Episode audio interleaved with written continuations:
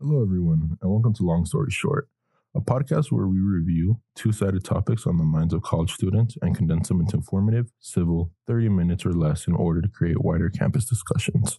Our Stories presents Long Story Short.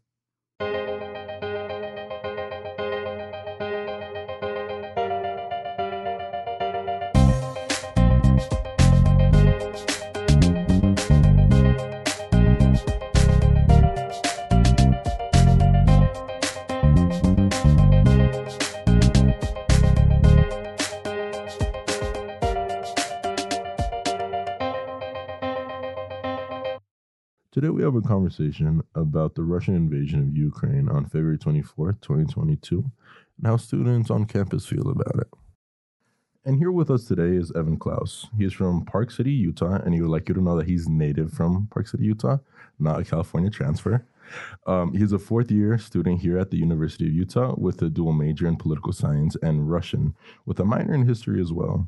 He is a president of Utah Student Utah students studying Russian with a focus on international relations in an area of interest in Russia and Eastern Europe. How are you doing today, Evan? Good. How are you doing? I'm doing good. It seems like you were exactly the person to talk to about the current conflict that's going on. Yeah, I mean, it, it's sort of an unfortunate situation regarding all this. Um, but this has sort of been my area of study when I went into Russian and political science. This was sort of the area I really wanted to get into. So yeah, that's awesome.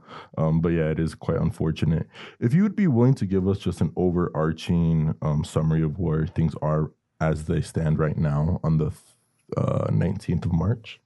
In terms of Ukraine? Yeah, in terms of the Ukraine. Yeah, I mean, sort of, it's been, to put it into one word, it's been a mess for Russia. You know, sort of, well, there's all these leaked documents coming out that Vladimir was supposed to, you know, have basically Ukraine on its knees by 14 days. That's obviously not the case. But two major cities have been captured. Kiev still stands strong. The Ukrainian people are united as ever before. You know, we I all over the internet you can see the incompetence of the Russian military, and sort of I don't know what's going to happen. You know, you I think Putin's going to have to figure out something fast and soon because I don't see Ukraine falling anytime soon just the tenacity of the Ukrainian people has been very admirable and pretty emotional to just observe from the other side of the world. Do you think there's any legitimacy to Putin's claim on Ukraine? The there's always two sides to the story. There's sort of like the Russian narrative and then there's the American narrative or the Western mm-hmm. narrative. Mm-hmm. The Russian narrative, what they view is Ukraine has always been a part of Russia. Um, going back to when it first started, the Kievan Rus they were all known as one people. Obviously, today that's not exactly true. Through you know Western standpoint and everything, we believe in democracy, we believe in self determination, all sorts of things like that. The problem is, is that it's programmed into the Russian mindset, sort of that the former Soviet sphere should remain sort of tied close to the Kremlin. Um, and I think this is why you see Putin being so aggressive after these, what, the last decade with Ukraine, uh, because he saw Ukraine after like the Euro Euromaidan protests wanting to join the EU or moving towards that direction, then all this talk about joining NATO. James Wertsch writes an interesting book called How Nations Remember, and sort of how the Russian identity has been formed is that Russia is this like innocent state just laying there doing nothing wrong, not interfering or anything, and then the West basically attacks Russia. So what they sort of view it as is Napoleon's invasion of Russia. Russia did nothing wrong, even though obviously it was an empire expanding and everything. Soviet Union once again, they sort of view the Soviet Union was this perfect state. It totally didn't just carve up Poland with the Nazis. Um, and then Hitler invades. So they sort and this is sort of the third round of that idea that Russia is being innocent again, and NATO and sort of the EU is pushing on Russia's borders, and Russia needs to defend itself before another large scale invasion. Now, obviously, we don't see it like that, but you know, we all have our different identities and sort of stuff like that. And when you say that Russia views itself this way, are we talking about the everyday Russian layman, or are we talking about folks in the government or with some sort of power? Yeah, I mean, I would say it's definitely split. Like as we see in the United States today, there's a clear split between the older generation and the younger. The thing we have to recognize about Putin and a lot of the high government officials and the oligarchs is that they're all Cold War veterans. They all grew up during the Soviet Union, or yeah, in, within the Soviet Union, and this is sort of what they miss, what they reminisce. Um, they're sort of this. I feel like a void because you know when the Russian Empire collapsed and the Soviet Union was built, essentially another empire replaced the Russian Empire. You know, it wasn't an empire name, but basically everything as it did functioned as an empire. And I think this is what you know, Putin said the biggest geopolitical catastrophe of the 20th century was the collapse of the Soviet Union. And we can sort of see how he does reminisce about it. Even though he says he doesn't want it back, it's very clear that he's taking steps in order to restore sort of Soviet glory in today's political sphere. What What is your opinion on the mass sanctions that are against Russia? Do you think they're appropriate or necessary? So this is really hard too because I will admit I have tons of friends in Russia, and you know they've they've been struggling really hard, and you know there's this whole discourse going on right now is like, is are these sanctions truly hitting the Russian economy where it matters, and that's the oligarchs and high government officials, and from what I've seen, Putin has no intentions of stopping the war. Uh, and from what I it just seems like the everyday people are suffering the most right now. Mm-hmm. Um, and it's super hard and it's complex because it's like, do we not punish Russia for what they're doing? Because obviously they do need to be punished. This is something extremely serious. But then there is like a humanitarian factor on the side too. Yeah. I mean, like with all bad things that happen in the world, the person that ends up paying the bill is the normal everyday person, right? Not the oligarchs that know their way around sanctions. Yeah, I mean, I I can honestly say I've not met a single person, a single Russian who has supported this war. Yeah. And this, and as I said, there's a split in society, and this shows it that maybe the high ex-Soviet officials they want this, but you know, at the end of the day, a lot of Russians and Ukrainians view each other as brothers. You know, mm-hmm. They're Slavs, so and sort of through globalization and everything like a lot of people don't want to pick up a weapon and kill another person because we're so connected in one way or other. Even if you're not friends with a Ukrainian, you might watch a Ukrainian streamer on YouTube, watch a Ukrainian chef, a athlete, or something mm-hmm. like that. So yeah, oh yeah. Do you think Russia will further invade Ukraine beyond the Donbass region? Yeah, I mean, I, I think what Putin needs right now is a total capitulation of Ukraine mm-hmm. because he said he's not going to stop the war until Ukraine is neutral, won't join NATO, and will denazify, which has been a very I don't I don't know what to make of that. so do you see no end in this other than Ukraine eventually being forced to capitulate? I, I don't yeah, I mean it's really tough because uh, you know Zelensky went in front of Congress the other day, played a super emotional video. I'll admit I I cried watching it because you know, and I, I think it's sort of I think Ukraine can hold out for a while. It's either you know Russia's going to stop or Zelensky's just going to say enough with the bombings and everything because, and I I don't think he wants to do that, but I mean, like as we saw Russia hit Mariupol theater the other day, there's 1,300 people trapped inside of it and yeah, it's, it's just a really bad situation. Yeah. Do you see any actions that should be taken to further protect Ukraine's sovereignty? The ones that aren't being taken currently? Well, I mean, probably Ukraine's best bet in in the discussion all of this is to join NATO, obviously. The, there is a ton of qualifications. I know they said they were just going to try to rush them in, and a lot of European states have sort of came back on that. I do think it's uh, it is going to be a slow process. Um, but as we've seen, this has sort of awakened a lot of neutral countries. Finland, who promised always to be neutral, Sweden, they have now stepped in and said, hey, maybe we need NATO because the worst or the best thing the West can do is sanctions because they don't want to go to war with another nuclear superpower. So I think NATO and, you know, I think Ukraine will start moving towards you know the Western sphere, especially after this. I never see Ukraine ever wanting, unless Putin installs a pro-Russian leader, mm-hmm. which I don't think will happen because Ukrainian people won't want that. Do you have anything you'd like to shout out? Any resources that people can look towards for more information on this subject? Yeah, um, I mean, obviously, the one thing that's been brought up is like the information war. Just make sure you're checking like true sources. Um, I usually like watching or checking BBC a lot. They do that. Um, I know some. There's tons of fundraisers going on. Stand with Ukraine or Shelter for Ukraine is a really good one. I've heard. Um, and maybe over the next couple weeks, I believe my organization, Utah Students Studying Russian, we might try to go forward and we're going to try to set up a fundraiser as well. Yeah, very awesome. Yeah. All right. Well, thank you so much for your time. Really appreciate it. Yeah, thank you. Hey, long story short, listeners, we're looking for people to fill positions this next semester. If you're interested in being a writer, podcast panelist, or interviewer for our team, please apply on the U Student Media website. We'll link it to our show notes. Ben Moore is our second expert. You will know him as a panelist for this actual podcast. Ben Moore, not only being a panelist for this podcast, is also a third year student at the University of Utah studying peace and conflict studies and political science.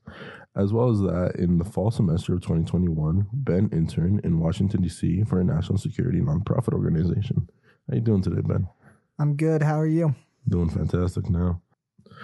So you said you want to give a disclaimer before yeah, get into the I just want to make a disclaimer that I do not represent nor the represent the views of the American College of National Security Leaders or any other group that I may be affiliated with. awesome, awesome. Don't want to get in trouble. get that out there. Don't want to get in trouble with anyone that I, you know, may have worked with in the past.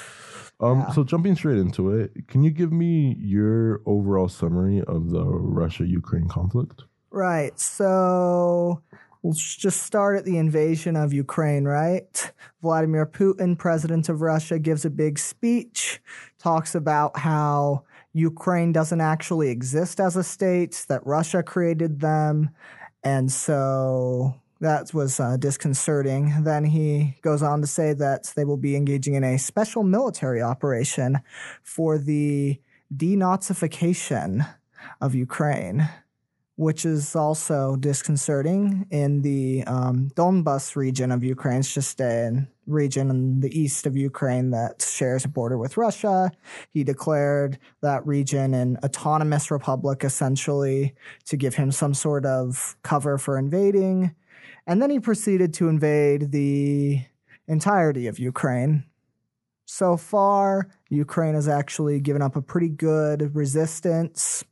They have gotten a lot of weapons, training, munitions from the West, which has really helped them. So we'll see. It's been honestly a pretty good fight from Ukraine so far, and I remain hopeful that they can come out on top.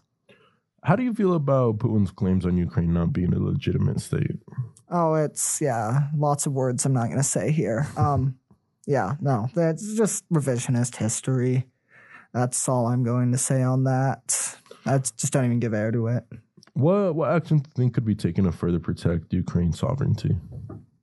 Right now, the best thing that we can do is to continue to isolate Russia economically, continue to provide them with military assistance in the form of weapons, surface to air missiles to help from, you know, like planes coming in to bomb them or drone attacks, that sort of thing. I would love to see the U.S. collaborate with Ukraine on building some sort of an iron dome, kind of like Israel has when they get like a lot of rockets from Gaza coming in. I'd really like to see that because that's a very effective air defense system that could be really important in protecting cities such as Kiev and um, Lviv, some of the bigger cities that are under attack there. But um, right now, we just kind of have to wait it out and see what happens. What actions aren't being taken right now? Why do you think that is? Right now, there some have called for action such as sending troops into Ukraine under a NATO banner, the creation of a no-fly zone, which would essentially mean that NATO says no Russian aircraft. Or I think any aircraft really is allowed to fly over Ukraine, and if they do, we'll shoot them down. The problem with that is, is you have to enforce it. So you get Russian aircraft, which are constantly in the air. We'd have to immediately start engaging, you know, scattering fighters to try and shoot down those Russian aircraft. And that's an act of war. That's essentially World War III, which is why I think that's a bad idea. What What is your opinion on these mass sanctions that are going now against Russia and their people? I think it is really sad for the Russian people that this is happening. Um, I don't know. I think there may be cases, I haven't looked at it super closely. There may be cases where you could not do one or two things, but I think for the most part, they are hurting the Russian elite as well as hurting the Russian people, which is really, really unfortunate. But I think that's going to be an effective tool in the long run to force Russia into concessions. So, do you think it's appropriate to be using these sanctions even if they do harm everyday people? Is it moral or is it appropriate? Like I don't know. I'm very I'm morally conflicted about these sorts of things, and it, you know it's stuff I have thoughts about all the time. Do I think that we don't have many other tools besides military action, and this is the best worst option to try and force Russia to do something, such as you know pulling out of Ukraine or you know, something along those lines to help create peace in the region? Yeah, I think it's the best worst option, but it's not. It's not. It's not good because it's hurting civilians. But I don't know that we have other options. Do you think with the capture of Chernobyl, um, can that draw us closer to a global conflict? I am concerned about the capture of Chernobyl, but I don't think that Putin is suicidal. I think because the thing about Chernobyl is if they caused a meltdown on that reactor, there would be radioactive dust spread throughout Europe, throughout Russia. And I don't think Putin wants that. I think it's partially a scare tactic um, to get people afraid to try and do what he wants. But I don't think anything's going to actually come from that.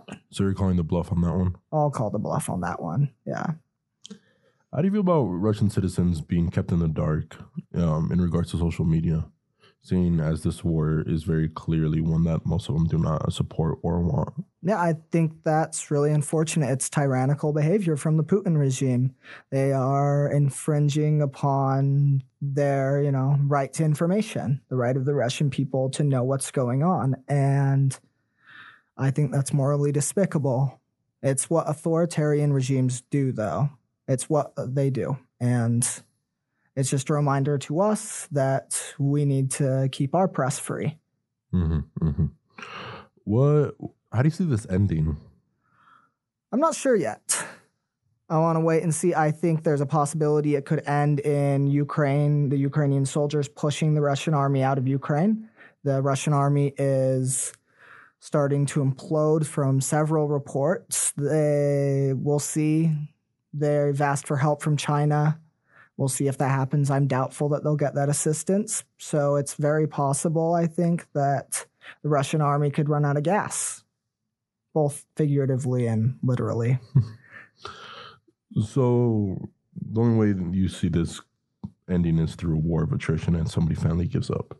Yeah, I think either Russia's going to get assistance and they'll be able to overpower Ukraine, and then we'll have to go from there. And I honestly don't know what will happen. Probably a pu- uh, puppet regime put in by Putin, or Ukraine will be able to prevail and push them out, and then we'll see what happens. It's yeah, war is one of those things where information gets really cloudy, so I'm not sure. It's very useful to speculate. Fog of war, right? Exactly. Um, do you have any closing ideas that you want to share? I would just encourage everyone to seek out good sources of information. Good correspondence, you know, sources such as like Ukrainian news itself, the Kiev Independent, Christopher Miller, the BuzzFeed correspondent for um, that region of Ukraine, has been very you informational on Twitter, social media. You can curate that on social media, a good source of information, but just be careful what you see and that it's a credible source because there are all sorts of reports that come out all the time. And so I would encourage everyone to be very conscious of that. Awesome. Thank you so much for your time, Ben. Of course. Hi, everyone. Hope everybody's doing well. Coming here live from the U of U UCAS media room on the fourth floor of the Union. You're just giving away our location, huh? We're, we're about to get DDoSed. Um, we're going to go around the table, introduce ourselves. We got some new members. New member? A, a new member. a new member. Hey, I got excited. Uh, we're gonna do name, pronouns, year in school, and major. Jorge, he, him, his, third year, and political science. Go Pino. I'm Bino. Uh, my I'm he, him, his. I am a film major and I'm a third year. Hey, I'm Ben, one of your experts today. I Ayo. used uh, he. I use he, him, his pronouns, and I'm a third year political science and peace and conflict studies major. Hi, I'm JJ. Uh, I go by she, her, hers. Uh, I am a fourth year English major. Uh, I'm Maya. I use they them pronouns. I am in my third year studying history and political science. Um, and I just want to give a disclaimer Riley Atkinson is not here today. And unfortunately, she is taking a hiatus from the podcast because she's been uh, promoted to audio director. So Whoa. everyone give a round of applause for Riley. Round of applause. Round of to the mics, applause. you know? Round of applause. Yes. All right, let's get started. Uh, Bino, your thoughts. Ben, I feel like we already got your thoughts, but give me your thoughts on your thoughts. My thoughts are my thoughts. Yeah. Um, yeah, bad situation all around. Ukraine's done pretty well overall. Let's continue to isolate Russia economically and see if we can uh, squeeze Putin into some action. And Can this situation be boiled down to the fact that nuclear armaments are probably not a good thing for us as a race? Uh, I mean, yeah. probably. As the human Probably. race, Yeah, yes, we uh-uh. should not have nukes. Though I- people will have them, so. Yeah, I mean, Russia wants to become a world power, Yeah. right? That's what this whole thing is. And they already are because they have nukes. And I think they just need to calm down. It's Though their just economies threat. less than the size of Italy. That is so true. And right now, it's the worst. yeah, the worst ever. Kind of, I, I don't like this term, but kind of being the devil's advocate here. Can there be an argument made for the fact that we have global nukes as a world because there hasn't been a full scale war like there would be if there weren't mutually assured destruction? well, yeah, I mean, that's what Yes. that's what the Cold War was. Mhm. Yeah. yes. It's the threat of Absolutely. nukes. Yeah. But then we also had Bombing. a million deaths between Vietnam and Korea Yeah. and everywhere else. Well, yes, because they didn't have nukes. Well, yeah, but I mean, it's more complicated than that. But yeah. we were fighting those wars because we couldn't fight the nuke people. Yeah. So is Ukraine just another proxy war? But the thing is, it's wouldn't even be a proxy war because we're not actually f- actively fighting in there. hmm it's an invasion of a sovereign nation. Yeah. Yeah. So I think it's a little different than proxy wars in Afghanistan, Vietnam, Korea to some extent. Weren't those invasions of? Yeah, ultimately Um, the I goal to, for to some extent. the goal for Russia is the same all of, for all of them, and that's hmm controlling more of the world. And I guess the question here is, what can we do hmm in our position as university students halfway across the world? Honestly, not a lot. I I mean, I think there's a lot to be said about I mean, the Russian people in that they don't want this war and I, I do want to disclaim that um in that this is Putin's war. Mm-hmm. Mm. Um Very. so I just like I don't know. It feels so weird because everyone is like hating on Russia as an as an entirety. Mhm. And while I'm certainly not pro war, I do think that there are certain continuities. Ben, you are raising your hand. Yes, We're yes, not in class, my guy. Well, you know, Maya, I know you want to be an educator someday. So I do. I thought I'd just give you some practice. Okay. you know, okay. and calling on people raising their hands. Anyways, no, I was just giving, just gonna give a funny quip about that. I saw a uh, thing on Twitter. It was um, like the Wisconsin Cheese Museum. yeah. Oh, They yeah, were like, they they were like, the we have removed our Russian cheeses until, and I'm like, guys, what the? Well, and I mean, I see a lot of people. I'm I'm on Tumblr. Yes, I said it. I will admit that I'm on Tumblr, um, and I follow Neil Gaiman because if you're Yeah. on Tumblr, why wouldn't you? Yeah. Um, so he has said that he will not publish books in Russia while this conflict is happening. Um, and someone asked him and was like, Hey, I don't know why you're doing this. Literature is really important Mhm. um, to people who are stuck in an authoritarian regime. Mhm. Um, and I can understand where first off, Neil Gaiman was coming in with this, Mhm. saying like, I don't want to support an authoritarian regime, but also where this anonymous person was coming from and saying like, literature is what keeps people critically thinking Mhm. in a regime such as this. Um, and so I. I truly don't know where I stand because it's a moral dilemma in being like, okay, I don't want to support this regime, but also the people in it, their freedom and their uh, their freedom of speech is important. Mhm. Um, and so I, I don't know. I don't know where I stand. This is literally 1984. Yeah. Yes. It's, it's difficult, you know. You don't want to do more to perpetuate the lack of information. yeah. Even like there was who was it? It was uh, Representative Eric Swalwell from California. He was like sa- he sent out a tweet saying that we should kick all the Russian students out of U.S. um, universities and send them home. And you know, and there was That's not any way to solve no. anything. It's it's it's Fully also. Do we want to have? Why would we send them back? No. Well, That do we doesn't make want? any sense. I'd say like give them gr- all green cards when they graduate instead. You know. What are your thoughts, JJ? Oh f- my gosh, I'm on the same as Maya. I'm torn. I it sucks to see everything, but there's literally, I mean, myself, college student, I'm I have no place in this. I can't say anything because I have no power. I can't.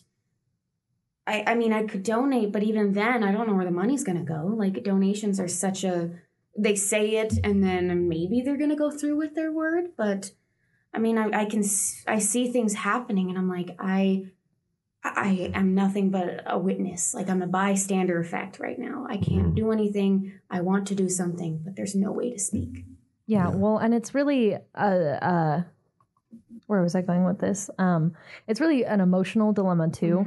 Because I mean, we saw the the theater that was bombed that literally had the Mhm. word "children" written on the outside of it, Yeah. and so like when you see things like that, like that's just plain emotion, Yeah. right? For sure. So it's just like such a moral dilemma. Mhm. Ben, can you give me more information on these uh, U.S. representatives that are pro-Russian? That are pro Russia. Well, Yeah. who we got first? We've got uh, Marjorie Taylor Greene Oh, good. uh, going on about you know how the U.S. is funding neo Nazis in Ukraine because there's like one battalion that is neo Nazis in Ukraine, but you know they're uh, expanding it out to the whole government, which is kind of ridiculous. Um, I mean, this isn't a great rhetorical take. The president of Ukraine is Jewish. It's just there's a lot of Jewish people in Ukraine, and it's not like the Ukrainian society is not neo-Nazi. It's just ridiculous takes like that. We have Madison Cawthorn, the um, guy that can't even drive anymore, got his license revoked for the second time. Well, he got like pulled over for the second time driving on a revoked license.